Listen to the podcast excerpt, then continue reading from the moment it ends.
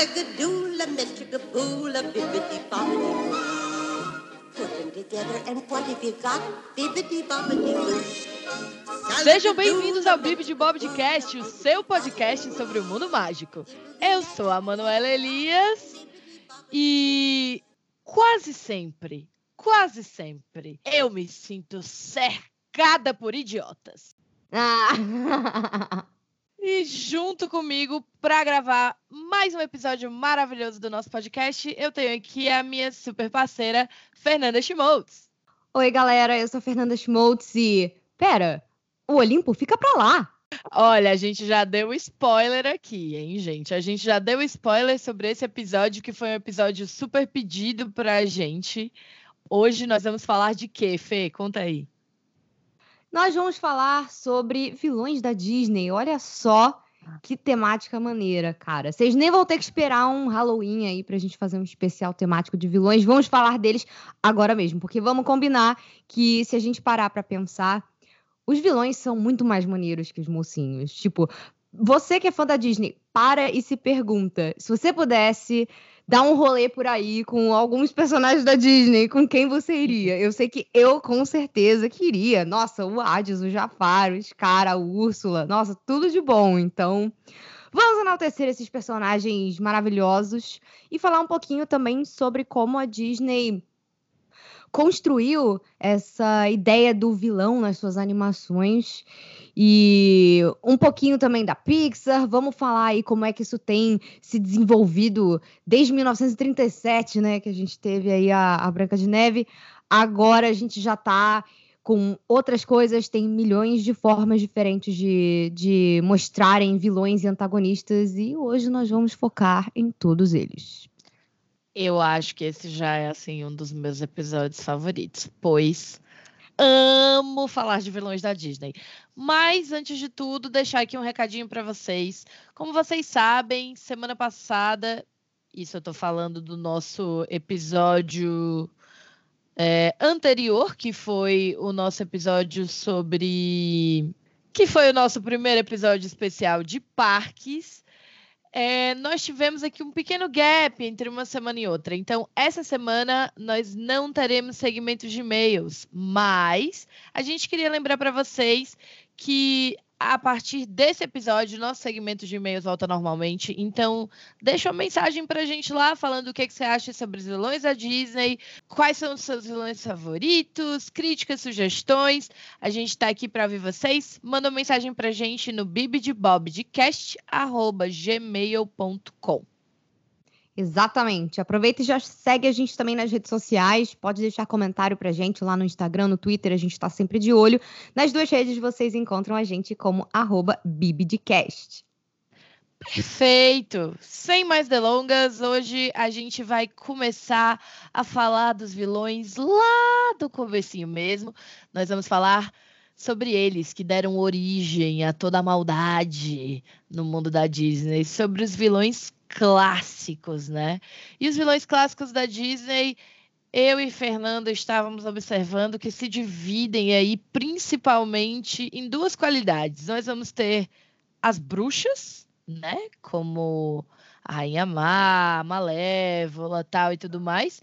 E nós vamos ter aquela coisa da, da maldade humana, da ruindade mesmo, um negócio assim, de um, de um de uma pessoa ruim, uma pessoa que ela é humana, mas ela é ruim, ela é uma pessoa péssima. Pois é, e não só isso, né? Tem filmes aí da era de ouro da Disney que o Walt Disney gostava de como? Dar facadinha nos nossos corações, gente. Então, tem alguns filmes tipo Bambi, Dumbo, que a gente já olha, fala Pinóquio também, você fala, cara, coitado, tipo, esse personagem fofo não consegue um, um minuto de paz nesse filme, só tem gente escrota em volta. Então, né? A Nossa senhora, o que não falta são é lágrimas. problema, né? A humanidade, minha gente. É. O Walt Disney já Complicado. estava dando a dica desde aí. Mas eu acho que para a gente falar de vilões clássicos da Disney, não tem como a gente deixar de falar, né, amiga? Dela, a primeirona, aquela que veio antes de todo mundo, que abriu as portas da maldade aí. A nossa Rainha Má da Branca de Neve, né? Que inclusive o nome dela é esse, Rainha Má. Perfeita, nossa. Exatamente. Eu adoro que, assim, no início, na época que o Walt Disney fazia contos de fadas animados na empresa dele, é, as coisas eram bem mais simples e diretas ao ponto, né? tipo, o príncipe era o príncipe, ele não tem nome, dane-se ele.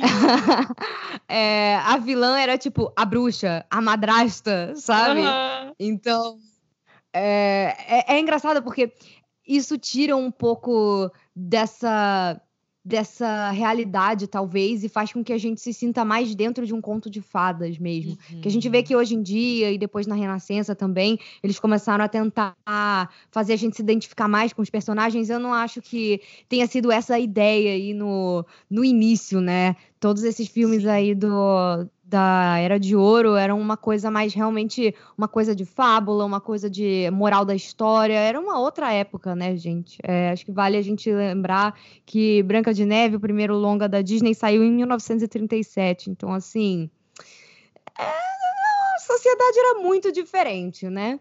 E é uhum. muito interessante a gente analisar tudo isso. A gente já falou sobre isso um pouco no, no, nosso podcast de estreia, que inclusive é um dos que eu mais tenho orgulho até hoje que a gente gravou, que foi sobre a criação da Disney Company e como que eles foram se organizando aí entre os curtas, criando as técnicas de animação, até em menos de 10 anos criarem Branca de Neve, primeiro longa-metragem animado, um negócio que revolucionou a indústria do cinema e criou a indústria de animações, né? Então, é, a Rainha Má é uma personagem muito importante, né? Porque Sim. ela é a primeira grande vilã das animações, gente. Não é, não é pouca coisa, não. Ela é perfeita.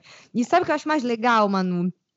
Que hum. ela tem duas formas muito marcantes, assim, visualmente. Sim. Você tem ela de Rainha Má, toda imponente, né? Uhum. No início do uhum. filme toda lindona lá, toda cheia de pose. E a gente tem a bruxa, né? Que, que inclusive, não sei vocês, mas para mim com certeza foi o início de uma série de pesadelos e coisas quando eu era criança. É um filme que transcende época. Você vê hoje em dia ainda e é, é, é incrível. Todo mundo consegue ainda se relacionar, né? É, eu acho muito icônico, assim, a maldade da Rainha Má dentro de Branca de Neve, né? Eu acho que foi um ótimo começo ali é, em termos de longa-metragem na Disney, em como abordar esses vilões. Você vê que esses vilões da era clássica, eles eram ruins de verdade, né? Eles queriam matar, eles queriam trucidar, eles queriam acabar com os protagonistas, né? A Rainha é Má manda o caçador... Né? É, é, traumatizar, né, amiga? Eles queriam... O Walt Disney falou assim, ai, poxa, criança, bem-vindo ao mundo! Esse é o mundo, criança, se acostume, sabe? Lide Nossa, com isso! Sendo o tio fofo da Disneyland lá, de mão dada com o Mickey, gente, nossa senhora. Ele estava trabalhado na maldade, tra traumatizando as crianças, né, né? Ela manda lá o caçador arrancar o coração da, da Branca de Neve, e quando ele não consegue, né, ela fica ali louca. Aí ela diz, eu vou ter que fazer esse trabalho é. sozinha. E vai-se embora. Ah, gente, é uma mensagem, inclusive, que alguns outros vilões depois, né, podiam também já adotar, porque, sinceramente, se o Hades tivesse, por exemplo, já que estamos falando de vilões, o Hades é meu favorito, então já vou começar a falar do Hades aqui. Se ele pudesse ouvir a Rainha Mar a Malévola, sabe? Elas diriam para ele, querido, se você quer algo bem feito, faça você mesmo. Mandar teus ajudantes atrapalhados para fazer por você não vai, vai, acabar bem, não é mesmo? É. Mas sabe uma coisa que eu acho muito interessante, amiga?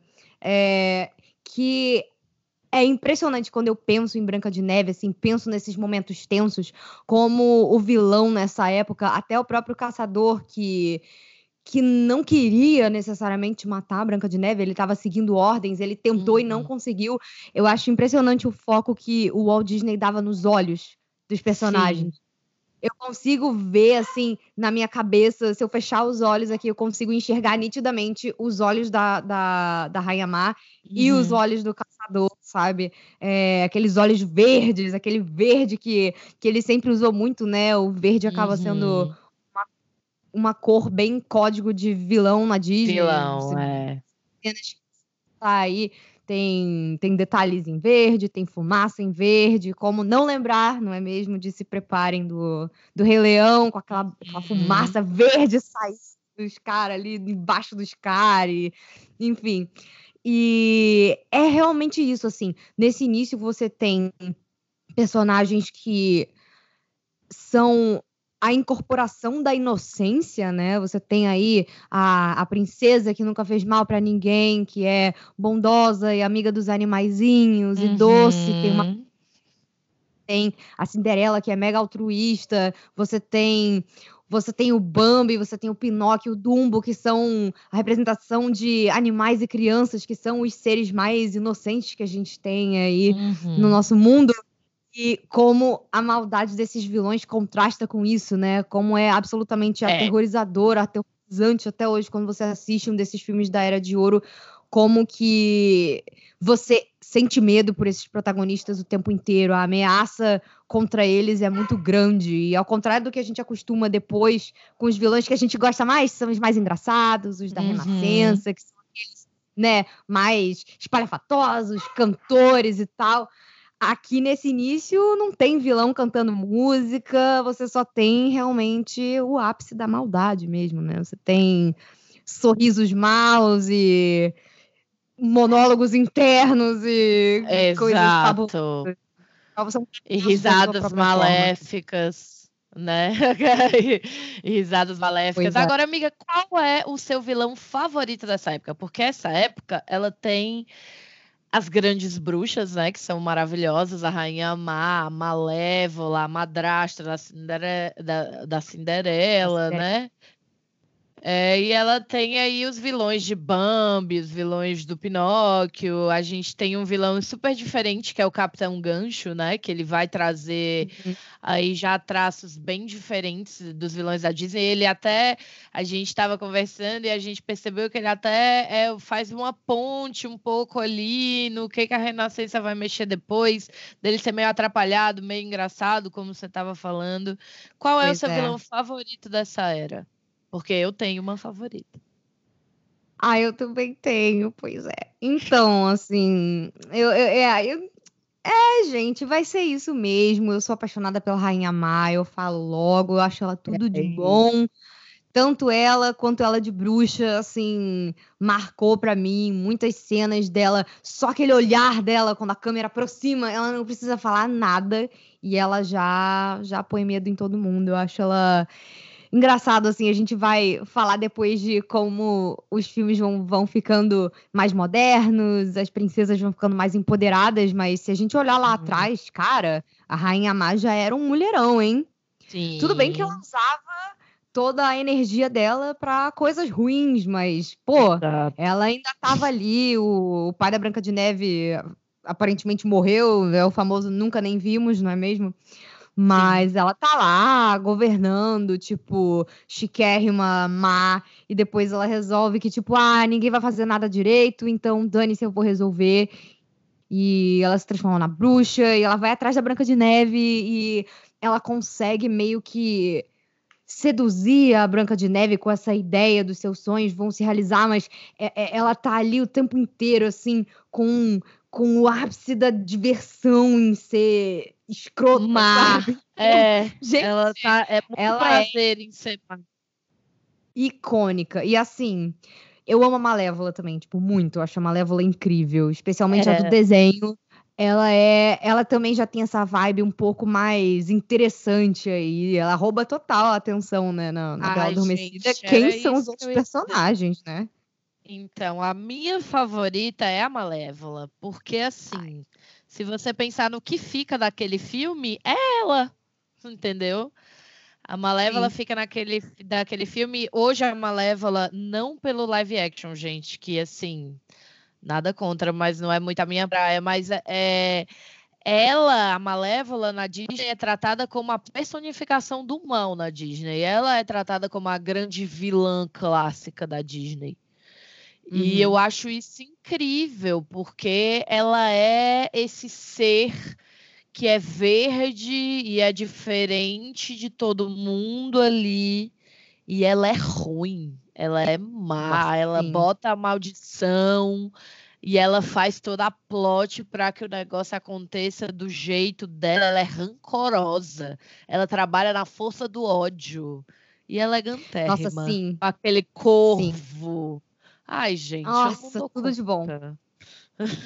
Eu adoro quando ela Muito fica só, tipo, sentada, olhando todo mundo, fazendo as coisas, tipo, vocês imprestáveis, tipo, né? E passando a mão ali no, naquela bolinha que fica no Bola cajado dela, tipo, Cristal, Hum, só- assim, sabe? Philip Plotting, sabe? Ela é Tudo. de bom, cara. Ela é tudo de bom. E é, né? Tanto que se a gente olhar hoje em dia na capa do DVD da Bela Adormecida, se você olhar, tem a Aurora de um canto e a Malévola do outro. A Malévola é, tão importante quanto a Aurora. Ela é mais importante até na história, né? Ela que acaba sendo. a- eu não vou nem dizer a protagonista, mas ela é a grande antagonista, ela é a, a grande força do filme, né? Então, Exato. não tem como ignorarmos isso. Mas assim, é, eu gosto muito. É, é porque eu não consigo muito me desassociar dessa, dessa coisa de como é divertido. Como é Sim. divertido você ser um vilão na Disney, né? Tipo, até quando você é só má mesmo, só, só filho da mãe mesmo, é um negócio assim que instiga, né, visualmente, pela linguagem corporal dos personagens. É- é, são personagens extremamente fascinantes. Eles são É, o visual deles já era elaborado, né? É, porque os vilões, eles, se você for olhar, eles têm um visual mais marcante até do que os protagonistas, e desde o começo, né? é, você para pra pensar em Branca de Neve, você para pra pensar, nossa, todos esses, esses filmes Amiga, têm. Oi, a Malévola tem chifres. tem. Ela é tipo, demoníaca, entendeu? Um né? demônio. Então, assim, é total isso.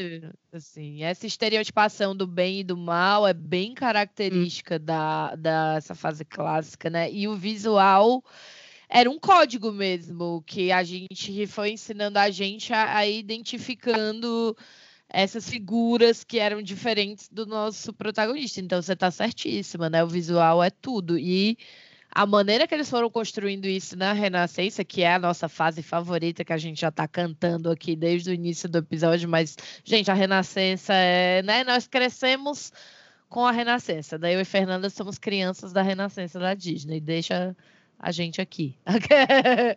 Nossa, pois Mas, é. Tipo, é, vocês não vão ouvir a gente exaltando algo de forma tão passional quanto a gente exalta a Renascença da Disney, né? não teremos condições, não, não teremos como. Até porque os vilões da Renascença são os vilões mais legais. Eles são os vilões Pois mais é. incríveis.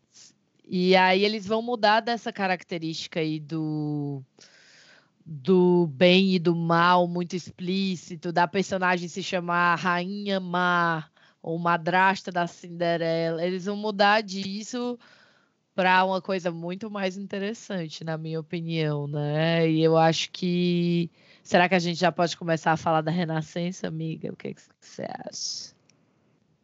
Sim, eu acho que dá pra gente entrar sim, mas eu acho que vale a gente puxar de novo o que você tinha até falado sobre personagens como o Capitão Gancho, o Hum. Shere Khan também de Mowgli, que a gente tinha Tá. lembrado, é, como eles já começam a ser um pouco menos assustadores de uma forma tão convencional, como era a ideia do Walt, né, no início, com esses primeiros cinco filmes aí da Era de Ouro, e a gente já começa a ter uma coisa mais focada em ok, é um público infantil, mas uma coisa um pouco mais leve, né? Então, assim, Uhum. Peter Pan, claro, o Capitão Gancho é uma grande ameaça, mas o filme, ele é todo divertido, ele tem vários segmentos Uhum. incríveis e eu acho que esse intervalo, assim, é, pós a morte do Walt Disney e até a gente começar a Renascença, tiveram várias fases aí dentro, claro, mas Sim. quanto a vilões, eu acho que é interessante a gente falar que eles começam a ser menos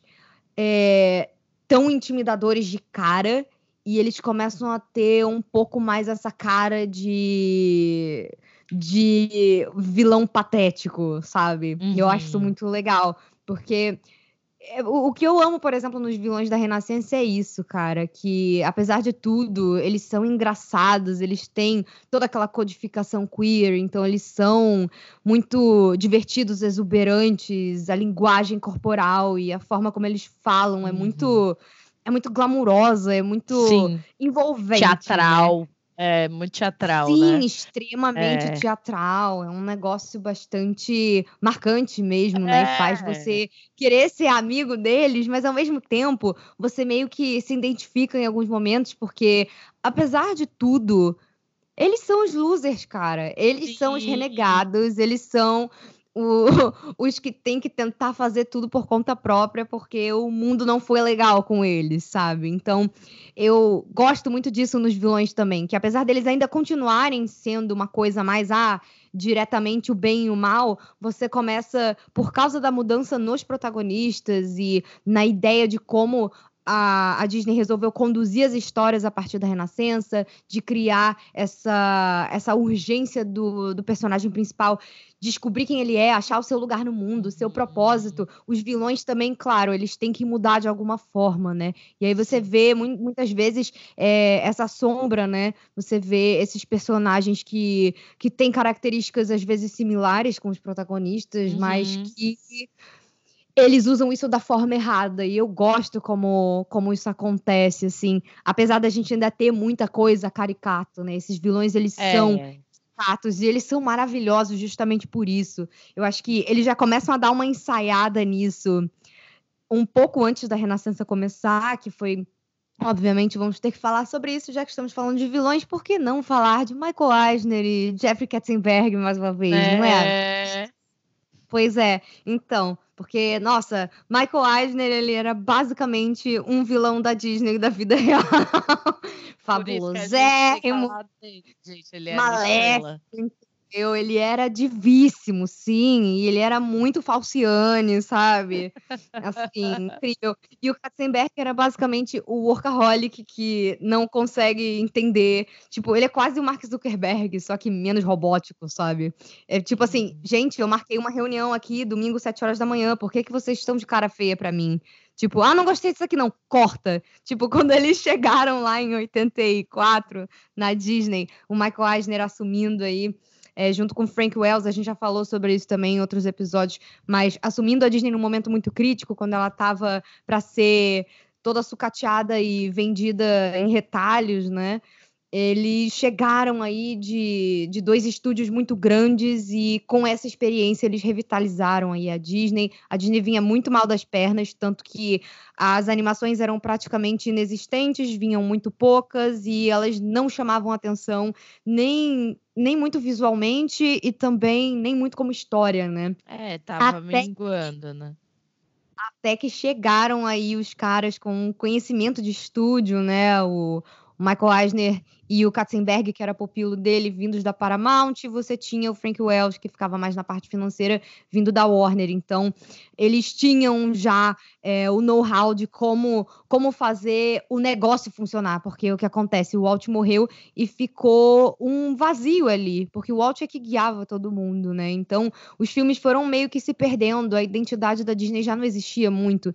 E, e eu achei incrível como eles conseguem virar isso e fazer com que as animações tenham esse período de pico, né, que foi a Renascença, que são os filmes que acho que a galera mais conhece, são os que foram mais premiados aí, sem querer, claro, também tirar o- os méritos dos filmes do início. Realmente, Branca de Neve é o filme mais importante da Disney, não importa o que falem, mas é muito interessante ver como começaram a construir isso, porque logo quando eles entraram, eles quiseram chamar a galera ali, eles estavam já há quase 10 anos focados no Caldeirão Mágico, que inclusive é um filme bastante interessante. É, até falar sobre o vilão, o vilão é incrível também. Tipo, ele não tem personalidade, ele não tem muito uma linha, ele só quer, tipo, conquistar lá o, o mundo, ele quer poder É, ele, dominar. ele é um vilão clássico, ele quer o mundo pra ele, Sim. só isso. Sim. Ele quer o tal do caldeirão mágico para poder trazer um exército dos mortos e ele é isso. o nome dele é o Rei dos Chifres. Ele é tipo, ele é realmente ele é tipo o esqueleto do He-Man, se, o- se o esqueleto do He-Man não fosse patético e fosse realmente assustador, tipo a Rainha Má, sabe? Ou a Malévola. Então, ele meio que parece muito. essa é, Ele, ele é totalmente essa vibe do início da Disney, né? Hum. E a Disney já estava quase 10 anos já marinando esse filme, tanto que se vocês forem olhar, quem ainda não assistiu, acho que vale muito a pena conferir. Sim. Ele não é realmente um filme bom, ele é um filme. Bem é, estranho. Mas é um filme esquisito, assim. Os personagens não são tão marcantes, mas, gente, o Rei dos Chifres, cara. O Rei dos Chifres é bizarro. Toda cena que ele aparece, você se encolhe, assim.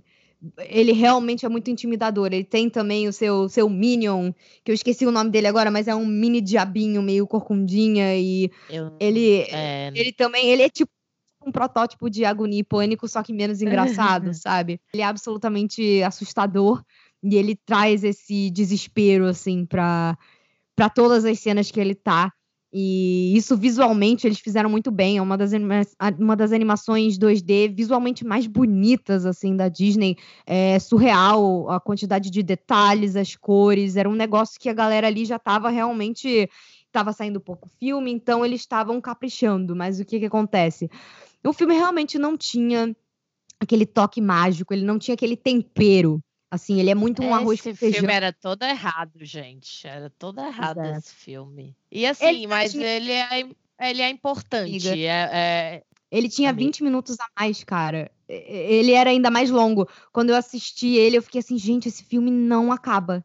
Ele não segue, tipo, E aí, depois, quando eu fui descobrir que na época que o Katzenberg e o Eisner entraram lá na Disney, o Katzenberg, a primeira coisa que ele fez foi olhar o caldeirão mágico e falou: Cara, tem que cortar isso aí. E não, não, se editava animação na época, porque o que, que você ia fazer, sabe? Você ia cortar do rolo que já tinha filmado, sabe? E os animadores ficaram assim, ultrajados. Eles realmente odiavam o Katzenberg, mas ele chegou com a visão mais marqueteira dele ali, e ele foi uma grande peça importante também na revitalização da Disney Animation, por mais que ele tenha sido trazido para cuidar da parte do live action. Ele realmente se interessou, se apaixonou por aquilo ali.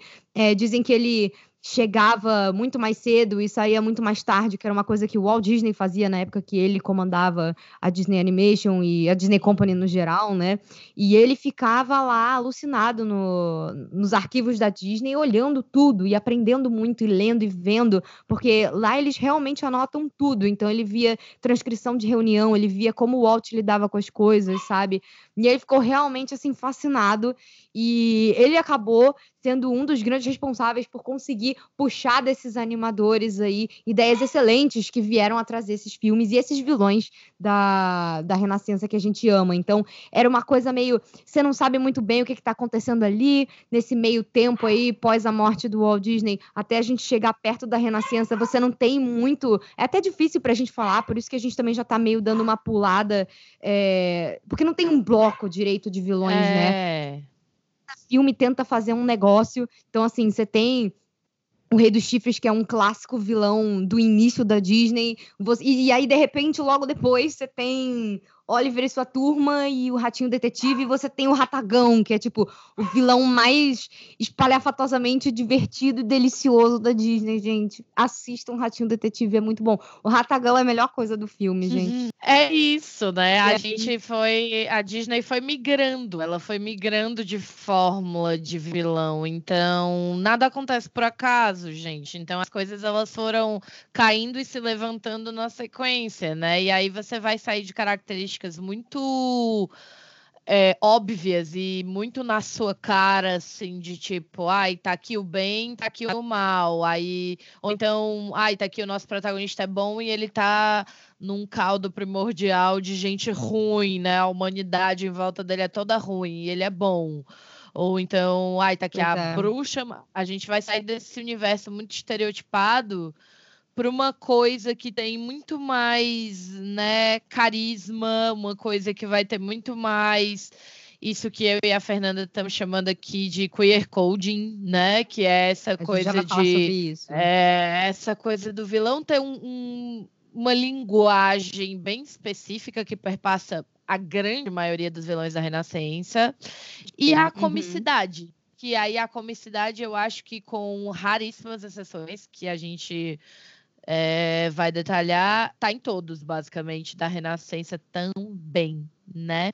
E aí a é, gente não, ganha tá em basicamente todos. Só mais pro final da Renascença, quando já vai tendo aquele declínio, que a gente já começa a ter uns vilões meio diferentes. Mas, pois é, depois do Ratagão maravilhoso, vestido de rainha com a coroa, excelente. Pois é. Aí a gente tem realmente um negócio que, que abriu as portas para esses vilões mega codificados, porque aí a gente tem a Pequena Sereia, que dá início à Renascença, e com ela a gente tem o surgimento da primeira vilã que tem um queer coding mais explícito, porque ela foi baseada numa drag queen de verdade, que é a Úrsula. Ela foi baseada na Divine, né? E ia ser a Divine, inclusive, que ia fazer a voz dela em inglês, então a gente teria uma drag fazendo a Úrsula, o que seria incrível. Meu Mas, infelizmente, é, ela morreu. E aí eles acabaram botando a Pat Carroll, que fez um trabalho excelente também. Assim, Excelente também, é verdade. perfeito. E aí a gente ganha números musicais, né, Fê? A partir da Úrsula, o vilão ganha música, porque antes, se vocês não perceberam, percebam que só o resto da galera tinha música. Agora o vilão tem música e o vilão tem um negócio que já tava, já acontecia ali meio tímido, mas agora fica muito grande, que é o sidekick que a gente tanto ama em várias, em Sim. várias coisas, né? A Úrsula tem lá as, as nossas enguias favoritas. Ai, gente. Não, eles são tudo de bom. E, e- e volta naquela ideia do início, né? Tipo, com a Malévola, por exemplo, que ela tem o corvo ali sentado no, no ombro dela, ou em pé, no, pousado no cajado dela. Você ter essa conversa, né? Tipo, porque aí você pode ter não só um monólogo do vilão, mas você pode ter ele e os seus minions se deliciando em Isso. maldade. E isso é muito engraçado, sabe? A maioria dos vilões, a partir daí, tem os seus próprios minions também, os seus próprios sidekicks. E aí a gente fica meio que com times, né? Você tem o time dos Uhum. mocinhos e seus sidekicks, e você tem o time dos vilões também. Então você tem essas enguias que, que tem umas vozes meio assim, não é mesmo? Isso. E ficam tipo, ah, você tem que ir até a Úrsula, ela pode resolver o seu problema. Gente, meu sonho. Ô, Disney, meu amor, se vocês estiverem ouvindo aí, me chama pra dublar um sidekick de vilão, me chama pra dublar um vilão. Poxa, estamos aí pra isso. Tem o DRT, rato, me contrate, sabe? Perfeita. Fernanda tá Basicamente pronta. isso. Gente, eu Estou amei. prontíssima, amiga.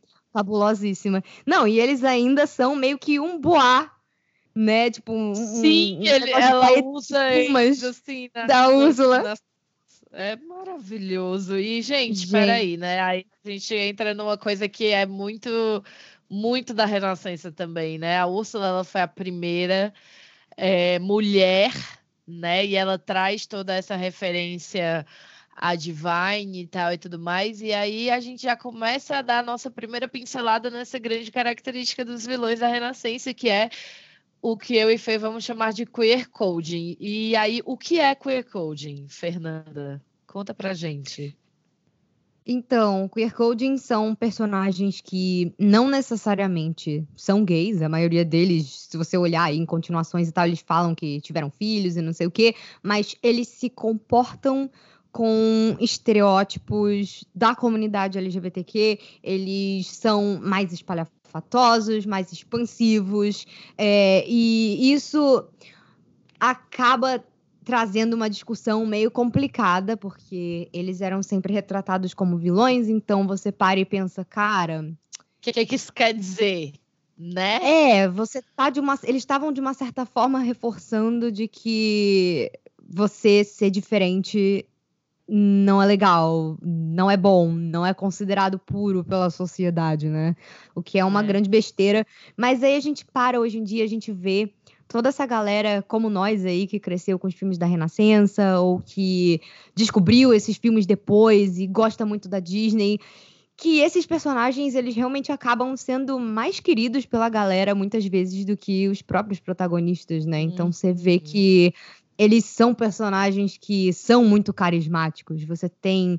É, eles geralmente têm essas características, né? Uma coisa mais performática, uma, uma malemolência, uma certa sensualidade, digamos assim, nos seus movimentos. Eles têm movimentos geralmente bastante fluidos, porque Sim. eles têm que tentar enganar, seduzir, é, despistar, tramar coisas. Então, eles têm essa é, é, é essa qualidade que é muito queer, sabe? Então, Sim. eles têm essa voz e esses movimentos que são quase assim uma coisa meio, meio serpente, né?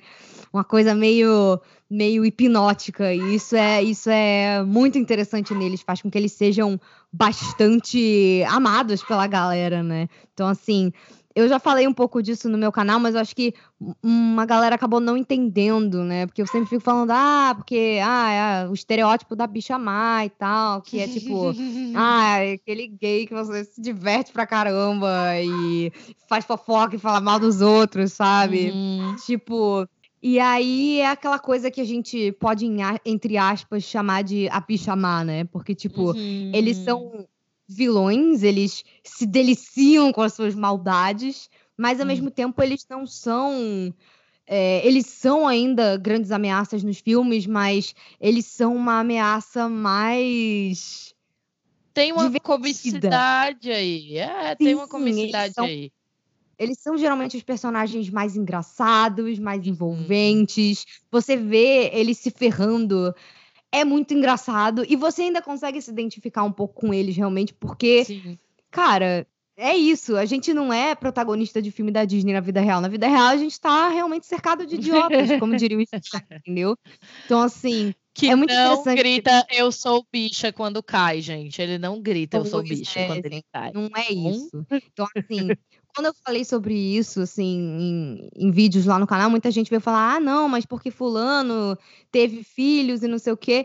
E queer coding é só uma codificação, realmente. Isso não hum. quer dizer que o personagem seja gay, que o personagem seja lésbica, bissexual, transexual. Até porque a Disney, a Disney só começa a enxergar, a, a, a começar a discutir isso de alguma forma, e ainda bem de leve, depois né? Então, tá.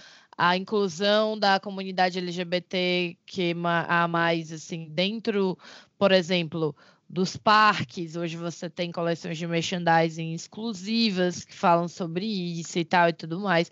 Existem discussões aí em relação a Frozen e tal e tudo mais, mas isso já é bem recente. Então, nessa época, a Disney ainda não, não, não fazia isso, gente. A Disney é bem atrasada dentro das proposições culturais e das discussões dela. Normalmente ela demora para alcançar essas questões. Então. É, pois é. O que acontece é que a Disney ela não tem coragem de quebrar padrões. Quando você vê eles tentando forçar um negócio e fica todo mundo, ai, gente, Disney fada sensata. Mentira, gente. A Disney tá atrasadaça. Ela só tá fazendo porque ela tá vendo que tá dando certo com outras pessoas fazendo. Esse que é o negócio. A Disney, ela é muito grande. Então, eles têm medo na maioria das vezes, de tentar ousar em algumas coisas mais progressistas, sabe? Então, assim, eles ainda estão muito usando de muleta essa coisa do girl power, sabe? Até muito. o ponto de que você olha e realmente não tem nada relevante sendo discutido em alguns filmes. São só frases de efeito e umas bizarrices para você falar: meu Deus, olha como a Bela é desconstruída. Ela inventou a máquina de lavar, ela ensinou uma criança a ler. Temos que falar que, meu Deus, mulheres lendo, que absurdo, sabe? Ela tem que virar para pra, pra Madame Garderobe falar: Ah, eu não sou uma princesa, sendo que, tipo, amiga, você é uma princesa, sabe? Então, assim. Claro, tem filmes onde isso é bem feito, mas muitas vezes a Disney ela realmente pega dessas pautas e, e ela, ela tá basicamente querendo os pink moneys da vida, né? Vamos é ser isso, bem sinceros, né? mas sem, sem afrontar de forma nenhuma os é. conservadores. É. Eles querem todo mundo. E aí o que acontece? Eles querem agradar todo mundo, no final das contas, eles acabam não agradando tanta gente assim. Mas. É, passando assim um pouco, dando uma pincelada nisso, depois a gente pode falar, acho que, do, dos personagens mais marcantes, né, amiga? É, aí a gente tem durante a Renascença isso, né? Esses vilões que roubam a cena, a maioria deles. Então você tem aí é, a Úrsula, o Jafar, o Scar Car. e o Gaston. muito com isso, assim, eles chamam muita atenção. O, o, o Gaston nem tem, eu acho que um queer coding ele não, é ele mais convencidão. Ele é, ele é, é o contrário, ele é o, o, o machão exagerado, é, assim. Ele é o ele, estereótipo de qualquer do macho.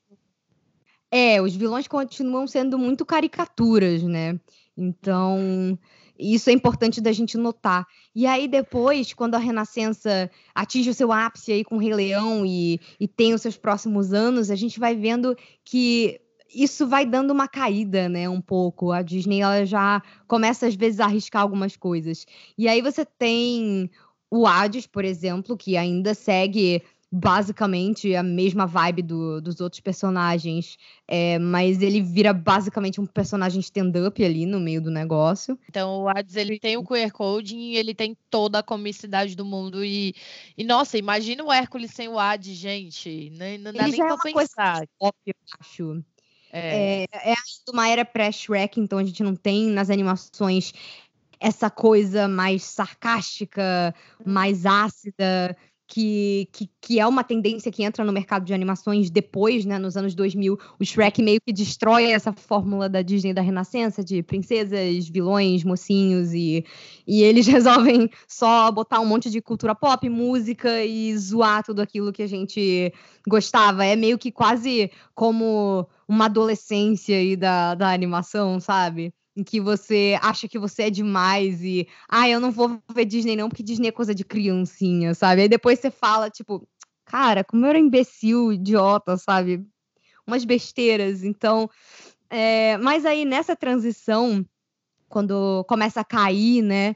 é, a Renascença, até a gente entrar de novo numa outra era sombria da Disney, que é uma era bem experimental e que tem vilões e personagens e ideias muito diferentes quando a gente fala de antagonistas, né? Acho que é interessante a gente falar isso também. Uhum.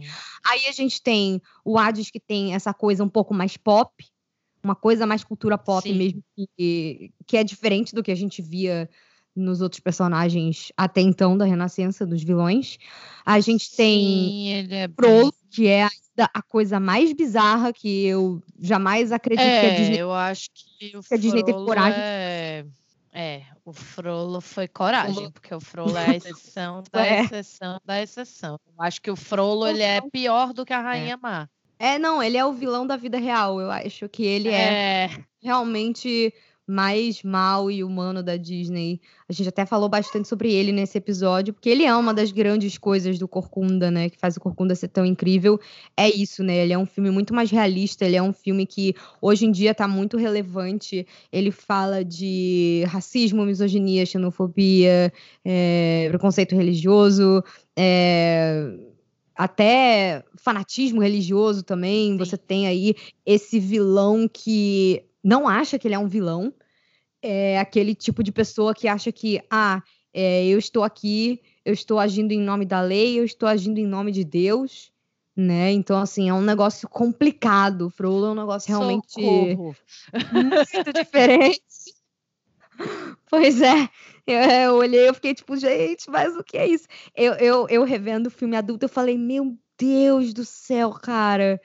Você rever isso adulto é, é, é ainda mais impactante. Ele é um personagem é, nojento, assim. Ele é um vilão que não te dá nenhum. Você não se sente cúmplice dele em nenhum momento. Você não fica tipo, não. cara, deve ser maneiro ser mal que nem esse personagem, sabe? Uh -huh, que é uma uh -huh. Júnior, né? Assim, uma maldade, uma maldade fofa, né? É, no final das contas, dá tudo certo, né? Os mocinhos se viram, os vilões se ferram, e é isso aí. Mas no caso do Frollo, gente, não tem. Tipo, o cara é tão mal que o final dele tem que ser literalmente é, uma estátua meio que ganhando vida na, na cara dele, assim, uma coisa bem. uma visão que ele tem mesmo, né? E ele caindo em direção ao, ao inferno. Ele tá indo, tipo uma passagem só de ganhar um Fast Pass pro inferno, gente. O Hades tá lá prontíssimo. Ele entrou na fila do Fast Pass e foi embora, né? Caiu na lava e foi direto pra lá. Aliás, imagina é. o Frollo encontrando o Hades, amiga. Seria uma Seria interação engraçada. Tudo pra ver. mim. Eu queria ser curta. Porque, assim, gente, o Frollo, ele atinge... É isso que... É isso que é o lance, né? A Disney, ela, ela merece todos esses todos esses toda essa relevância que ela tem, porque ela, é, ela fez de tudo. E eu acho que o Frollo, ele é o vilão mais ousado e mais escroto e também mais humano, como é, você estava falando, que a gente tem, por isso que ele assusta tanto, porque existem frolos aí à torto e à direita, e à direita uhum. e à uhum. torto também. Posso falar isso? Badum. Sim.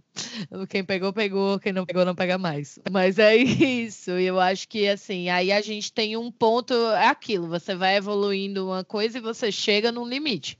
E eu acho que o Frollo foi o limite, porque o que veio depois também, nossa senhora, pense numa, numa, numa queda em relação a, a concepção desses vilões ali dentro da Renascença, né? Depois disso a gente chega em Tarzan. E, gente, quem lembra do Clayton? Socorro. Engraçado, assim, o Clayton, ele não é. Ele já não é tão marcante, interessante. Tipo, ele não é aquele vilão como um Jafar da vida, uma Úrsula, não. sabe? Que se fala, pô, eu amo esse cara, esse personagem, pô, esse cara é deliciosamente mal, divertido, sabe? Não. não. Mas o Cleiton, ele é isso, né? Ele não é nem a fórmula da Renascença que a gente estava acostumado, que estava arrasando, e ele também não é um vilão ápice ali do humano e do que pode ser real, como o Frollo. Então ele ficou meio meh na, no rolê, porque ele ficou perdido. Para quem não sabe, gente, Clayton é o vilão do Tarzan. porque pode ser que, né? Tarzan é esse pois é. elo é. paralelo, mas é o vilão do Tarzan. Pois é, mas aí a gente tem pela primeira vez um vilão que é. que não é. Você não torce por ele em nenhum momento, você não se diverte com ele. Ele é só mais um escroto. Mas assim, é, o interessante do Clayton é que nessa história ele é bem a antítese, né, do, do Tarzan. Você Sim. vê aí o, o cara, o cara coloniza, é, colonizador, né, que tá uhum enxergando. Ele tá é, incorporando aí o pior da humanidade, né? Ele acha que ele tem direito de, de explorar outras criaturas e fazer o que ele quiser porque ele pode, porque ele tem a arma ali na mão, né? Então. É. E o Tarzan, tipo, é, assim, quando eles vão embater, você vê meio que. Ainda tem aquela coisa meio que da inocência do protagonista com, com a coisa do vilão, mas o vilão, na real, ele já não é mais tão carismático, tão interessante. Ele é um. Hum. Pra mim, ele é um vilão bem apagadinho, assim, da Renascença. Eu acho que. Pior que ele, só o Ratcliffe de Pocahontas, que é um personagem Ai, chato. Aí, né? Chato Deus me Toda livre. vez que ele aparece, eu fico. Só me mostra o cachorro, por favor. O cachorro. Nossa, o cachorro é a melhor coisa. O Percy é tudo de bom. Eu fico assim, gente, não só porque ele é um pug, eu sou tendenciosa para o lado de pugs, porque eu acho pugs as coisas mais lindinhas, estranhas e fofas do mundo. Mas o Percy realmente ele é uma diva, cara. Ele tem a almofadinha dele, ele tem a toquinha de banho, ele toma banho de, de bolhas. Ele é mais interessante que o Ratcliffe. Acho que ele fica lá, tipo, na música dele, é, vestido de armadura dourada, mas ele é só um velho barrigudo chato. Tipo, tchau, amigo, ninguém te perguntou nada. o Shan de Mulan é meio pombo, né, amiga? Você fala, pô, é, pois é. O visual dele parece interessante quando começa o filme, naquela primeira Sim. cena lá que ele chega na, na muralha, você fala, pô, já vem mais um aí. Só que ele nunca tem essa coisa também mais cômica, né? Ele é um vilão que tenta ser mais mais ruim em si, Sim. mas ele acaba no final das contas sendo pombo mesmo, tipo, você fica tipo, ah tá, é, pois é, Ninguém, ah. né, ninguém quer nem saber deles, o que nos leva para vilões que nos interessam novamente, que são os da pós-renascença, graças a Deus. Amém. Tem Nossa, aí na pós-renascença, na pós-renascença, a Disney virou e falou: quer saber? Vou fazer qualquer coisa. Tipo, qual a ideia é. maluca que vocês têm aí hoje? Vão fazer, sabe? E aí a gente começa a ter os personagens e os vilões muito doidos, algumas dinâmicas muito doidas, né? É, a primeira coisa que eu, que eu me lembro, assim, quando eu penso nessa era experimental, eu sempre lembro de Lilo e Stitch. E eu sempre lembro de A Nova Onda do Imperador, que aí você já tem também os protagonistas anti-heróis, né? Sim. Que, que são aqueles personagens que você fala, putz, é difícil de torcer pra você, mas te amo mesmo assim, sabe? E aí você tem essa jornada de desconstrução dos personagens, né? No caso do Lilo e Stitch, a gente tem o Stitch, que até hoje é um dos personagens mais famosos da Disney. Se você for parar Sim. pra olhar, é um dos que mais tem merchandising na história, encontro com personagem, nos parques. Ele é, tipo, um dos mais queridos e não é à toa. Ele é um fofo. Eu adoro o Stitch. Assim, e eu adoro. Posso falar? Eu adoro o Stitch no início do filme. Assim, quando ele ainda é só Quando um ele ainda é, é- Quando ele é experimento total ainda. a transição dele e ele entrar em contato com a sua própria humanidade, com seus próprios sentimentos como um ser vivo, ele se dá conta de que ele é um indivíduo e não só uma máquina de destruição. Eu acho tão interessante, amiga, sério. O Stitch é um dos personagens, o Stitch é um dos meus personagens favoritos. Ele tá no meu top 3, ele é incrível e não dá pra negar também a grande referência e homenagem que fizeram a Frankenstein, né, com ele. Exato. O, o, o monstro do Frankenstein, né? É, é muito tocante. O, o, o arco do Stitch é muito, toca- é muito tocante. Por isso que eu acho que ele de- funciona de tão Stitch. bem. Eu acho Uhum. incrível porque, tipo, é, o arco da Lilo também é muito sobre Ai, isso, é sabe? É, incrível. como eles meio que Ela é um encontram. monstrinho, né? é Ela é indomável, que nem ele. Eu, eu acho incrível. Lilo e Stitch é tudo pra mim, assim. É um dos filmes que eu mais choro, assim, da vida, não só da Disney. É um filme que ele me destrói por dentro, assim. Ele, além de ser um filme sobre família, sobre encontrar a família da sua própria forma e estar junto das pessoas que você ama, ele ele tem uma mensagem muito bonita assim sobre irmãs, né? Eu acho que a Lilo e a Nani são excelentes. Qualquer hora a gente pode fazer um episódio também sobre famílias, né, da Disney, mas eles são muito gente, gente como a gente, eles têm problemas de vida real, assim, tirando o fato de que tem um alienígena que eles acham que é um cachorro, né? É. a- toda a questão da, dos pais delas terem morrido e a Nani tem que então virar a mãe da Lilo e ela também não terminou de crescer, mas aí ela tem que trabalhar e fazer várias coisas Uhum. e deixar a Lilo muito sozinha. Então, assim, o filme é muito sobre solidão e como você encara isso. E essa é que é a parada. Assim como no, no Frankenstein, que quando o monstro é rejeitado pelo, pelo, pelo Victor Frankenstein, né? ele- Uhum. ele toma isso com, com ódio dentro dele, né? Ele reage com violência. Uhum. A Lilo e o Stitch também no início reagem de forma violenta, né? O Stitch ele realmente é uma máquina de destruição. Uhum. A divers... E ele se diverte com isso. Então ele tem uma característica de vilão também, né? Se você Sim. Lilo e Stitch não tem um grande vilão. Você tem, tipo, ah, tá, tem o Gantu que persegue ele no final. É, mas tem não o é. Chumba e o Briggs, são claramente o casal gay vibe e Aham. Pumba, que viram os tios lá da família e vão morar com eles no final. Que é a parte Exato. cômica. O grande, o grande empecilho do filme, o grande vilão do filme acaba sendo o Stitch, né? Ele é o protagonista e o vilão ao mesmo tempo. É, é muito doido isso. E aí, só que, ao contrário do, do Monstro do Frankenstein, quando ele encontra uma Lilo, né? Ele não fica perseguindo algo que ele nunca consegue ter. E quando ele e a Lilo se encontram, a amizade deles é, é, é muito é muito diferente, né? Porque eles têm muito isso, eles têm muita raiva. Cada um tem muita raiva dentro de si. Mas É, eles como eles conseguem de emoção. sim, e depois como eles conseguem ir alcançando o coração um do outro, sabe? Cara, é, para mim, um- os meus momentos favoritos do filme são quando o Stitch faz a maquete lá, as coisas, e ele destrói tudo, e, e a Lilo fica tipo, por que você fez isso, sabe? E ele, ele lê o livro do, do, do Patinho Sim. Feio, né? Tipo, ele pega o livro e ele para no meio do nada e ele fala, tô só. E você fica tipo, cara, Disney, por que você tá pisando em mim dessa forma, cara? Cara, é assim, é de arrepiar. O Stitch é, o Stitch é um personagem incrível. É, e aí, ao mesmo tempo, a gente tem a nova onda do Imperador, né? Que é tipo Exato. Então. A gente inaugura essa era de vilões freestyle, gente, que são essas, esses protagonistas que são vilões, mas são protagonistas e terminam no final aprendendo grandes lições e deixando de ser necessariamente vilões, né? E o Stitch faz isso e o Uhum. Cusco é sobre isso também. Na nova onda do Imperador, você tem o Cusco um grande escroto. O Cusco é um grande escroto. Até ele virar uma Com lhama. licença, mas co- você cortou a onda do imperador? Foi mal.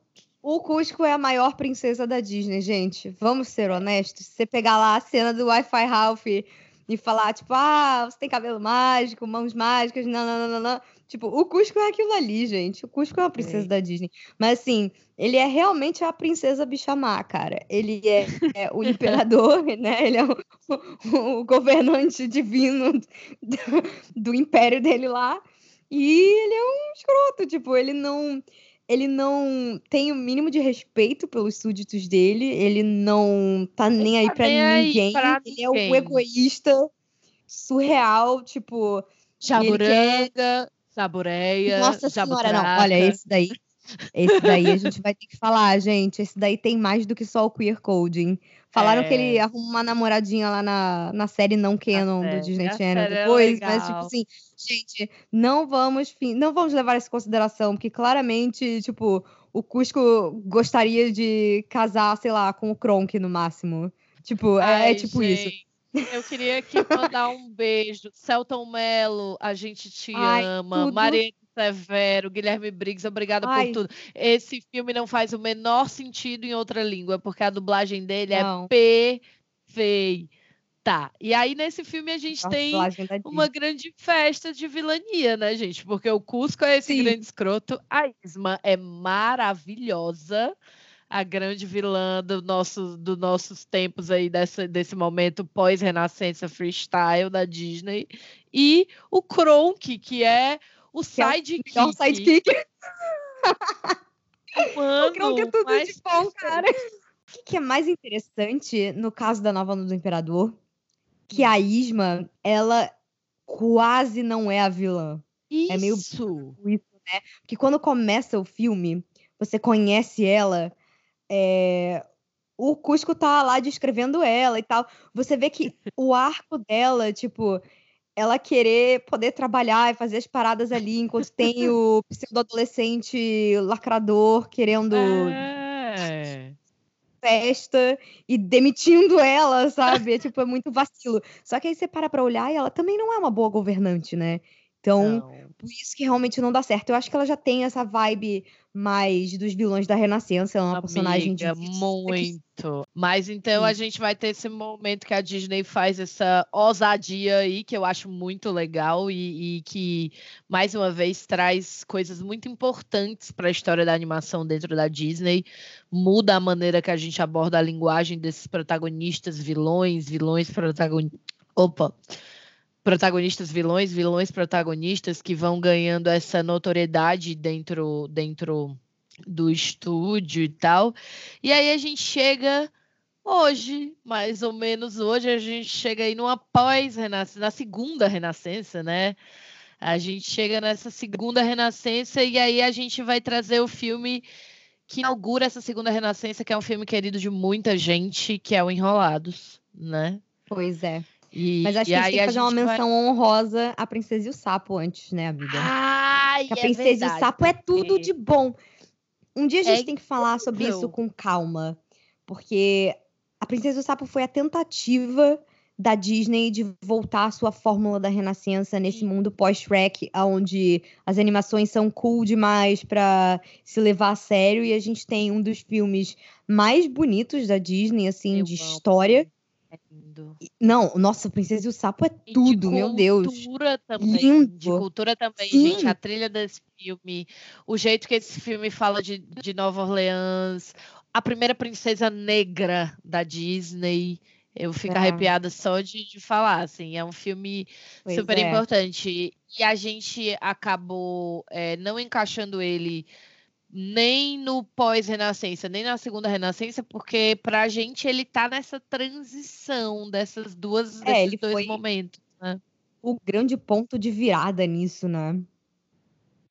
Porque, cara, a história do Princesa Sapo é muito interessante. Isso daí também já dá só um outro podcast, mas falando muito rapidinho sobre, porque é uma história que eu amo. É, quando a Disney comprou a Pixar, eles iam fechar a Disney Animation, porque, ok, eles tinham a Pixar, então, nada, que, né? que, é, pois é, que antes, antes de 2006 eles tinham uma parceria com a Pixar, né? Eles distribuíam os filmes e por isso que o, já levava o selo de Disney e Pixar. É, mas aí, em 2006, eles efetivamente compram a Pixar e aí vira a famosa Disney pontinho Pixar, né, que a gente conhece, vira, né, essa grande divisão aí de animação da Disney. A Disney já estava fazendo muito sucesso com as coisas da Pixar, estava dando Sim. muito dinheiro. Eles perceberam que nos próprios parques também os personagens da Pixar estavam estavam sendo mais relevantes do que os personagens que eles tentavam fazer na Disney Animation, então foi uma super jogada boa eles terem comprado a Pixar também, até porque aí você dá mais recursos para eles continuarem fazendo seus filmes. A gente também menciona a Pixar daqui a pouco, gente, porque a Pixar entra no meio disso tudo, né? Ela chega aí no meio Isso. da Renascença mas vamos seguindo na Disney Animation por enquanto. Mas quando eles compraram a, a Pixar, eles iam fechar a Disney Animation porque eles achavam que, tava dando que não estava dando dinheiro, estava só dando prejuízo. E ninguém acreditava mais que cabia a animação 2D nesse mundo. Só que aí, quando os responsáveis pela Pixar chegaram e souberam que eles iam fechar a Disney, eles falaram: Cara, pelo amor não. de Deus, dá uma chance da gente tentar revitalizar e salvar a Disney, porque o problema não é o meio, o problema é a mensagem dos filmes, sabe? E eles falaram: uhum. tá faltando um processo criativo aqui. Tá faltando você transformar esse ambiente num ambiente fértil para os artistas poderem ser criativos de novo. E aí vem a Princesa né? e o Sapo. Pois é, gente, eu fico arrepiada só de pensar. E eles reabriram a divisão 2D para tentar investir em Princesa e o Sapo. Exato. E Princesa e o Sapo deu super errado de marketing é, hum. na hora de vender, porque eles acharam que o nome e o legado da Disney bastaria. E apesar deles já terem incluído um pouco do processo criativo deles, né, que é muito bom e que não desgasta, tanto que você vê o John Lasseter saiu e a Pixar não Continua tá perdida, lá, linda. Quando o Walt morreu e os animadores ah. ficaram tipo, cara, o que, que a gente faz agora, né? O processo da Pixar é incrível. A gente tem que fazer um programa sobre isso também, amiga. O Sim. processo da Pixar. A Pixar é tudo de bom, cara. Mas aí eles começam a tentar reviver a Disney. E aí o grande experimento deles com 2D e com a tentativa de retomar a renascença foi com a Princesa e o Sapo, né? Então você tem também aí um vilão super fabuloso, com um visual muito chamativo. Também com as cores clássicas dos vilões, né? Que geralmente são verde e roxo. E um vilão representante de uma cultura, né? Um vilão que vai trazer pois é, referências é. culturais fortes dentro da cultura voodoo americana, dentro da cultura é. esotérica de New Orleans. Então, ele é um vilão que brinca com elementos né, reais e que flerta com uma cultura de uma maneira muito forte né? Mas ele ainda tem toda essa coisa de do queer coding, ele tem toda essa coisa dele ser um vilão clássico. Muita gente teve medo desse... Eu assisti esse filme no cinema, muita criança chorando, né? Ele é um é. híbrido é. entre o vilão clássico e o vilão da Renascença, mas ele é mais mal mesmo. Ele é mais ele é mais clássico do que Renascença, assim. Mas ele ainda né? tem aquela envolvência é, ele ainda é envolvente, ele ainda é, tem. Ele é grandioso. Ele, aquela né? malemolência, aquela malemolência Total. dos vilões da Renascença. Então, Total. ele é um personagem também muito maneiro. É, e aí a gente chega no Enrolados, né? A Mamãe Gota eu acho que é também uma clássica vilã é bem, que ela você é bem ama odiar. da Rainha Má, é, ela é bem próxima é. do vilão clássico da Disney, eu acho e ela ainda tem o seu grande momento, assim como um vilão da uhum. Renascença, ela tem a sua música, ela também tem toda a sua pompa e é super espalhafatosa e ela é. fica meio que fazendo bullying com a Rapunzel e fingindo todo. que é brincadeirinha, tipo. Ela não e a primeira superou. vez que você tem um vilão convivendo com a mocinha dessa forma, né?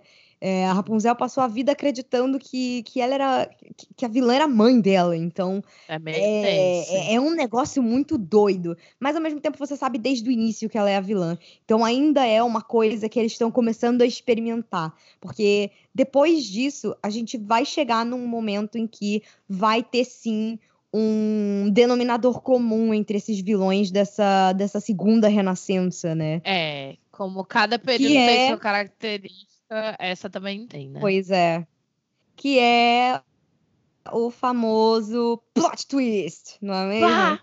E é aí que a gente chega no momento plot twist, que é pra mim um dos momentos mais pobres assim de vilões em animações da Disney, porque você passa uma história inteira com o protagonista tendo algo pra resolver, você não sabe exatamente quem é o vilão, o vilão parece que é uma coisa mais abstrata e tal, e aí de repente, pá, aquele personagem que você achava que era legal, na real, é, era um vilão o tempo todo, mas você não tem tempo de curtir com ele, de ver ele planejar as coisas, de ver ele ser mal. Você não tem tempo de ver isso, porque simplesmente não está lá. Ele está se fingindo de bonzinho e você. Ele tá tendo os ataques dele de, de É. pompa nos bastidores, né? Como Então- recurso dramático, amiga, é bem é bem pobre mesmo, assim. Falando assim, a gente consegue até compreender melhor o porquê, né? É uma fórmula muito barata. Eles não precisam, vindo do que eles já foram capazes de criar, eles não precisavam fazer isso, né? É engraçado, assim, porque a primeira vez que a Disney Animation fez isso foi no Detona Ralph de 2012. E é uma coisa que a Pixar já meio tinha feito antes também, né? No Up. Então, não foi exatamente uma coisa 100% nova, mas no Uhum. Detona Ralph, pra mim, funcionou, porque a questão toda era que o Ralph era um. Um pária, né? Ele era um Uhum. renegado na sociedade. Então, ele também tem seus momentos de vilão, que a gente vai até falar mais depois também, que no Wi-Fi Ralph isso, isso vem realmente à tona, mas ele que cria a grande confusão onde ele se mete, né? Sim. A culpa é dele.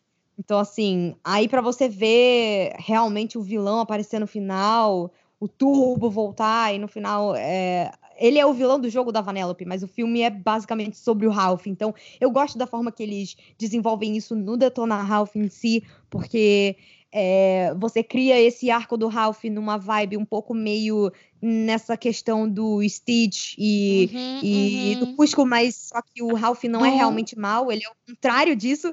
Ele O é anti-herói, né? não É. quer ser um vilão, tipo, ele não quer ser mal. Ele é o vilão do jogo, mas nem por isso ele é mal, né? Ele não aceita Aquela isso. reunião de é vilões é tudo pra excluído. mim. Nossa, eu amo. E ele é excluído por isso, tipo, quando acaba o horário de funcionamento do do, Do fliperama, ele continua sendo tratado como um escroto, né? Como um vilão. ninguém, ninguém chama ele pra nada, tudo que ele encosta quebra. Ele é tipo um grandalhão desajeitado e ele tem um coração enorme. Então é muito interessante a dinâmica do, do Detona Ralph por causa disso. Então você pode dizer que, ok, o vi- grande vilão é o Turbo, mas o Ralph, ele é muito o seu próprio vilão em alguns momentos, ele é o vilão da Vanellope em alguns momentos, e aí a gente já começa a ver uma coisa mais moderna, Disney tentando falar de várias coisas, tentando se aproximar talvez mais da humanidade, né, onde você não tem muito bem mais um bem e um mal, mas você tem Uhum. relações entre pessoas, é aquilo, sabe? É, da mesma forma que alguém na sua vida provavelmente te fez muito mal, você provavelmente marcou Fez negativamente também a vida de alguém. Então, e você não é um vilão e você não é um herói por isso, você é um ser humano e essa que é a É. parada. A partir daí, né, acho que a partir do Ralph eles começam a querer fazer muito isso, tanto que a gente tem aí Zootopia, que é um filme também que Sim, maravilhoso, final, gente. mas é um puta filme que fala aí de, de racismo, fala Sim. de papel social, desigualdade. maldade, estereótipo, papéis de gênero, né? Uhum. Cara, Zootopia é um filmaço, nossa. É uma sacadona da Disney, Utopia. E aí E, né, você para pra olhar e, e- e o, o vilão é basicamente irrelevante, ele só tá ali pro terceiro ato poder ter um grande momento, sabe? O grande momento do herói, né? Na verdade, dos heróis. é a escada, Então, né? E aí não é é. tão positivo, assim. Pois é, e aí é uma época que não tem realmente grandes vilões. Você para pra pensar, de 2010 pra frente, a gente só tem a Mamãe Gothel, né? De grande vilã, assim, É, abertamente a vilã. coisa vai repetindo, né, amiga? A fórmula que funciona ali no Wi-Fi Ralph, ou, ou, perdão, nada funciona no Wi-Fi Ralph, aquelas, né? a fórmula que funciona ali no Detona Ralph, muito pelo Ralph, por ele ainda beber nessa coisa do Stitch, do Cusco um pouco e tal e tudo mais. Eles começam a cansar essa fórmula com o Hans em Frozen, né? Eles vão desgastando essa coisa No do Frozen, tcharam. É, no Frozen, tipo assim, o Hans serve o seu propósito.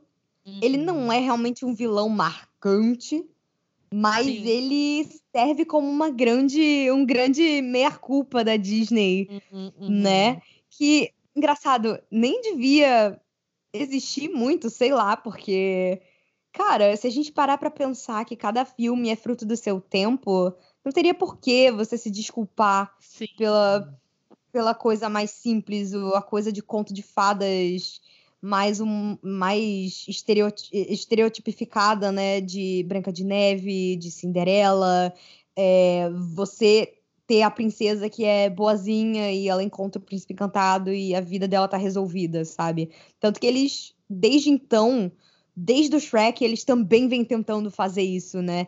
E Frozen, o primeiro Frozen foi um dos lugares onde eles conseguiram fazer isso super bem, assim, de uma certa forma. Eles conseguem criticar isso, então já é um filme que trata de outras questões, né? Mas ao mesmo tempo você você tem ali esse vilão que ele tem a grande cena dele, aquela cena em que em que a Ana chega ali, ele vai beijar ela e ele se revela o vilão, Uhum. é uma cena bem marcante assim, se você for parar pra Sim. pensar em vilões da década de 2010, é, ele, ele ele tem o seu grande momento por causa disso, né? Aí a gente vai chegar nessa coisa de ter esse vilão que também faz parte dessa década que não tem uma forma humana, né? Quando a gente chega em Moana, o vilão é a própria natureza ali, né? É uma coisa Cara, cultural. é o Rei Doce né? também não é um vilão humano, né? Ele é um, um programa de como ele é um, um código de computador, um vírus, né? É, depois Digamos ele assim. vira um vírus, né? Mas Uhum. ele se comporta de forma humana, de uma certa forma, né? Humanoide. É, Ele é é, forma Agora. Moana faz um negócio incrível e que realmente me deixou assim arrepiada, que é, ok, todo mundo tem culpa ali. Ele vai falar muito também Uhum. sobre sobre você destruir a natureza.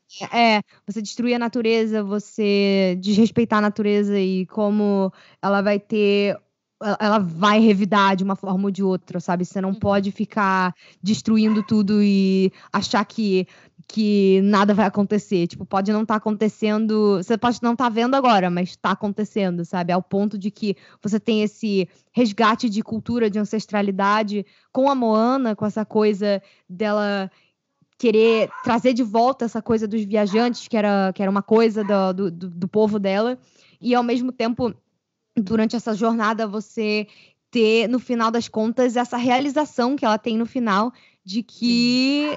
é, cara, é surreal, assim, de que o TK lá, que era um monstro que eles estavam tentando passar o tempo todo, na verdade, era a Tefiti sem o coração, né? Então. E aí você tem esse momento em que ela entende o que aconteceu e, e ela se compadece da situação Uhum. e ela que resolve tudo, ela que devolve o coração. Ela achava que o trabalho dela era fazer o mal e devolver, quando na verdade ela para ali naquele momento de aquele momento de destruição e, e, e ela traz o elemento que faltava, né? Ela traz meio que a compaixão pelo vilão e aquele momento em que ela vai cantando e chegando até lá, aquela música é Uhum. muito isso, né? Então Ai, é um final de muito inesperado, cara. É um negócio surreal.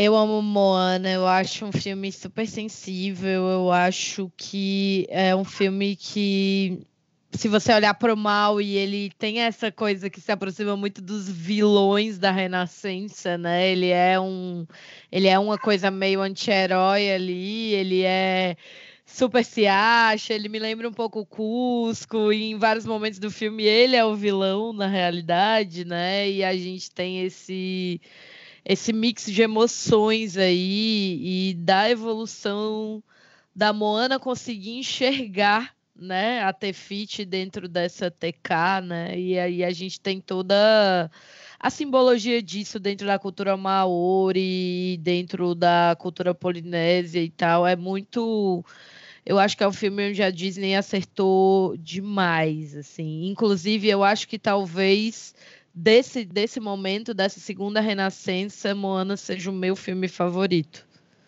Porque eu Com acho é que é, Nossa. é muito completo, assim. Porque eu acho que tá nesse período dessa década, apesar da gente ter tido grandes coisas como Frozen e tal, e o primeiro Detona Ralph e tal, eu acho que tem uma, uma inconsistência muito grande.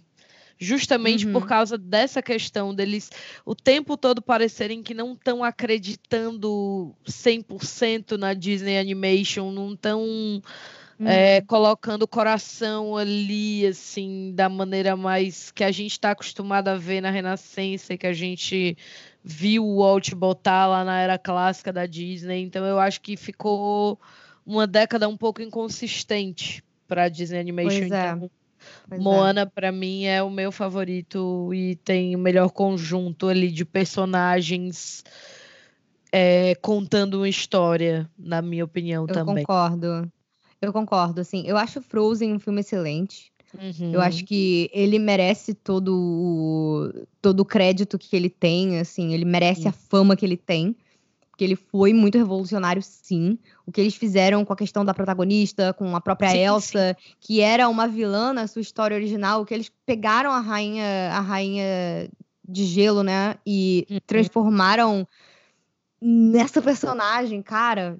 E fizeram uma história sobre amor entre irmãs e criticaram essa coisa do, do amor à primeira vista, idealizado. Isso foi muito maneiro. Mas, assim, realmente, Moana. Moana foi além. Eu acho que Moana foi o que Pocahontas podia ter sido se eles tivessem esse costume, esse costume já de- desde antes de realmente buscar conhecer a cultura da qual eles estão falando, e não só a Uhum. arquitetura, e não só os livros, mas você ir lá e você conhecer as pessoas e você falar com as pessoas. Isso é um Pode legado que eles trouxeram da Pixar, né? Eles começaram a fazer isso no Princesa e o Sapo, levaram a, a equipe principal lá de animação pra ir pra Nova Orleans, ver o Mar de Gras, ver as coisas, viver aquilo ali um pouco pra conseguir fazer, mas é só tipo é só agora mais pro final que eles realmente fazem isso. Moana fez isso e a Pixar fez isso no, no Viva a Vida é uma Festa também. Eles criaram um conselho de pessoas daquela cultura que olhavam, que além deles passarem um tempo lá, con, con- con- conhecerem, conviverem com essas pessoas, é, eles passavam todas as ideias por esse conselho, né, de, de pessoas. E Moana ia ser um negócio muito diferente. Ele ia ser uma coisa mais, é, mais um- uma coisa mais um feminismo mais básico, talvez. A Uhum. ideia que- era que a Moana tivesse vários irmãos, ela fosse a mais nova, todos fossem velejar e ela não pudesse porque ela era mulher. E de repente você vê que o filme escalou para pro que virou, sabe? Você vê aquele final quando ela tá lá cantando o, o- a- aquela música, né? Tipo, é, é surreal, cantando aquela música pro TK e, e- e restaurando o coração. É surreal, assim. Eu acho que realmente Moana foi uma grande, um grande acerto. Foi, nossa, uma coisa que eu não esperava que fosse me marcar tanto, sabe? Sim. E, e esse final, com certeza, assim, quando chegou naquele momento em que, em que ela começa ali a andar em câmera lenta e cantar, até o final do filme, quando ela volta, amiga, eu juro, a primeira vez que eu tava vendo, era eu soluçando. Eu soluçando, não Eu chorei parar. muito. Eu não conseguia parar, sabe? E aí, quando acabou e tava passando os créditos, e eu, gente, eu tô aqui inchada, o que aconteceu, sabe? tipo, fizeram comigo, era um negócio totalmente inesperado. É, eu E aí, chorei muito. Isso. E aí, depois disso, a gente tem a tentativa da Disney de fazer dinheiro com sequências, né? Depois de Moana, que foi em 2016, a gente tem duas outras animações para fechar a década na Disney Animation, né? Sem contar com a Uhum. Pixar. E a gente teve é, Wi-Fi Ralph e Frozen 2. Uhum. E Frozen 2 e o Detona Ralph também fazem coisas O Wi-Fi Ralph. Relação a, com relação a vilão, fazem coisas inesperadas, né? O Frozen, o Frozen podia ter sido melhor, assim, se você parar pra olhar a ideia Uhum. inicial deles era bem melhor do que, que acabou sendo. Spoilers de Frozen 2, pra quem não viu, já está aí o aviso. Sim. Aparentemente a ideia original deles era que realmente a água destruísse o castelo de Arendelle e eles pudessem reconstruir uma nova Arendelle. É, porque o grande vilão de Frozen 2, na real, a ideia sempre foi que fosse algo meio extracorpóreo também, assim, que Uhum. nem em Moana fosse de alguma forma a Uma natureza. força, é. Mas, no caso, eu acho até bem interessante o que eles tentaram fazer, né, com, com essa ideia do. De novo, de você fazer uma coisa mais de colonização e você Uhum. falar um pouco sobre isso também. Mas a ideia toda é, do final seria que eles teriam realmente que destruir a represa e destruir o castelo por causa disso, sabe? Então, Sim. ainda assim seria uma coisa que não teria muito o que fazer, isso faria parte. E a ideia inicial deles era que a Elsa realmente se tornasse um elemento, né? Se tornasse o, o, o quinto elemento. E, e ela inicialmente não teria uma forma humana de novo, sabe? Eu acho que a Disney perdeu a chance, sabe? Quando eu fiquei sabendo disso, isso foi um spoiler que eu tomei antes do filme. Eu falei, cara, se for isso mesmo, meus parabéns pra Disney, entendeu? Mas aí eles não quando teriam essa final, ela- coragem. Que inferno. Eles querem botar as, vender as bonecas e botar Eles a são personagem. muito lá. bunda moles pra isso aí. Eles, isso aí eles, eles iam, não Ah. iam Ah, transmutar a Frozen pra criança. Se ela, se ela vivesse como um espírito também, tipo, e tivesse presente Uhum. no coração da Ana, faria sentido com todo o arco que eles tinham construído pra ela, a música, até porque foi tudo, como a gente tinha até comentado no podcast de, de Frozen Frozen 2, é, seria tudo a ver com a perda, né? Que ela estaria ali presente de alguma forma, mas não fisicamente, sabe? Eu acho que seria uma coisa muito mais interessante do que botar ela pra ficar numa floresta que ela nem passou tempo ali, com uma galera que ela nem passou tempo, sabe? Então, Uhum. assim, eles perderam uma puta chance. Rato É, novamente se acovardou. Perdeu uma ótima chance de fazer um puta filme. Mas tá aí o resultado, né? Nem a Mas animação. de- 2020 eu quero redenções. Eu quero também. Eu estou muito empolgada. Porque eu acho que Raya vai pro mesmo. Raya vai pelo mesmo pelo mesmo lugar, assim. É muito cedo pra Hum. gente saber ainda, mas pela descrição básica que tinham dado, parece que, que a Raya precisa encontrar esse dragão e tal pra tentar ter a chance de salvar o mundo dela de, de uma grande força sombria. Então, eu tô gostando disso, sabe? É, eu espero que não seja tudo sempre a mesma coisa, porque isso acaba ficando pobre, não é mesmo? Mas eu sinto falta dos grandes vilões, assim. É uma coisa que essa década agora eles prometem testar coisas novas, inclusive visualmente. Eles falaram que estão abertos a, inclusive, deixar artistas fazerem os filmes deles em 2D ou outros formatos, se eles acharem que isso vai fazer a história funcionar melhor. Então eu estou muito empolgada. E, e é isso, assim.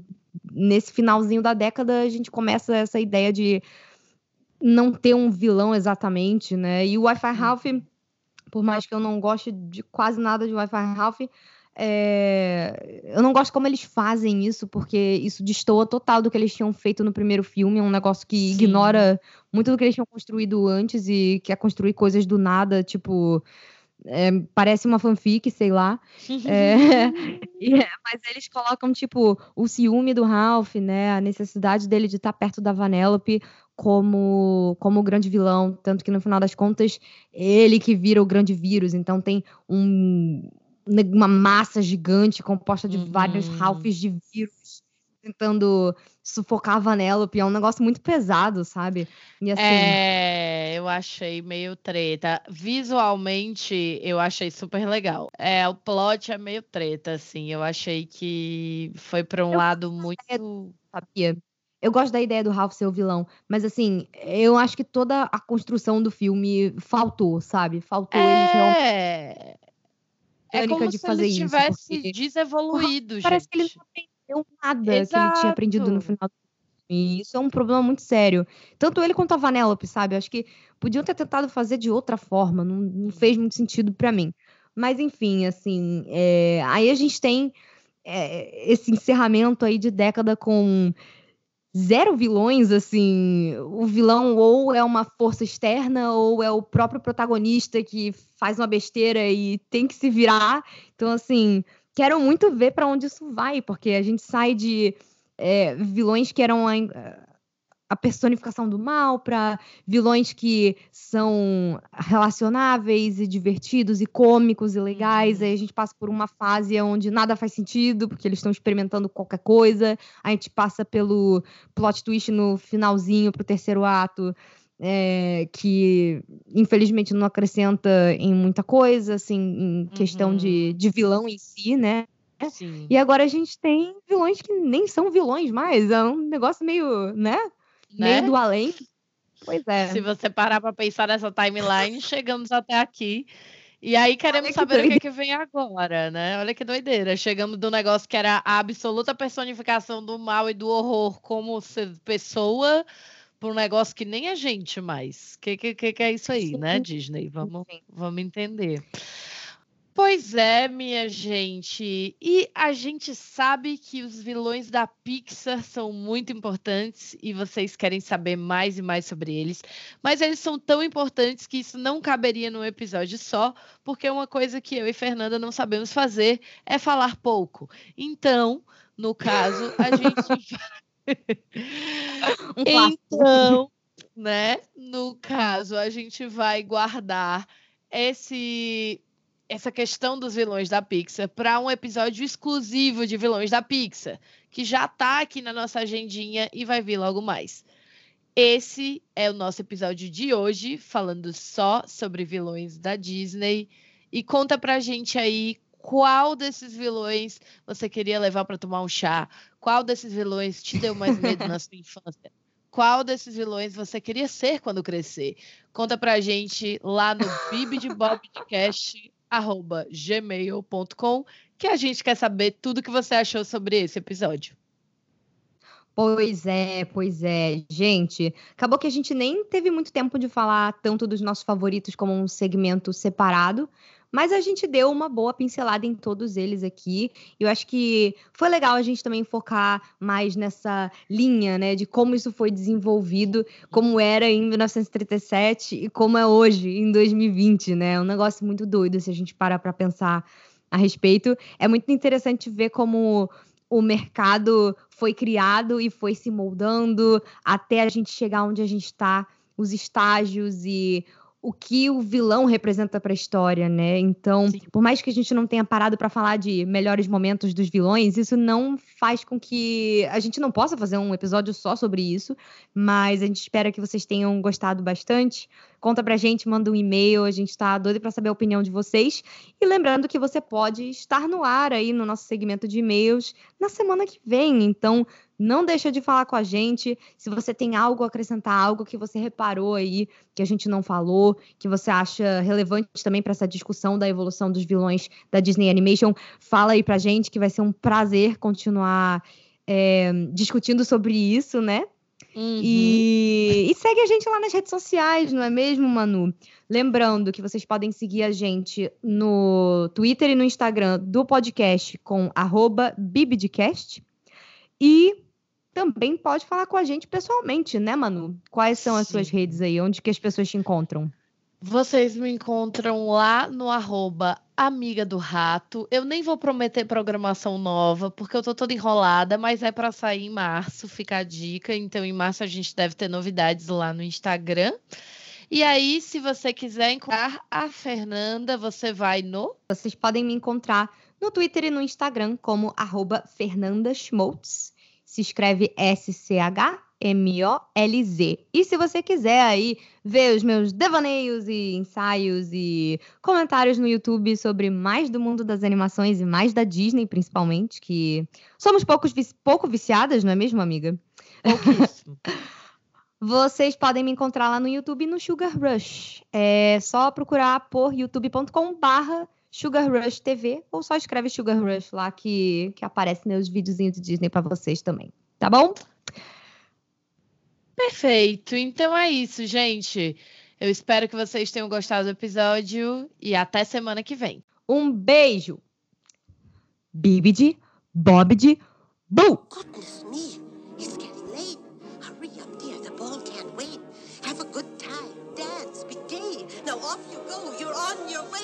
Bibbidi bobbidi, bibbidi bobbidi, bibbidi bobbidi boo.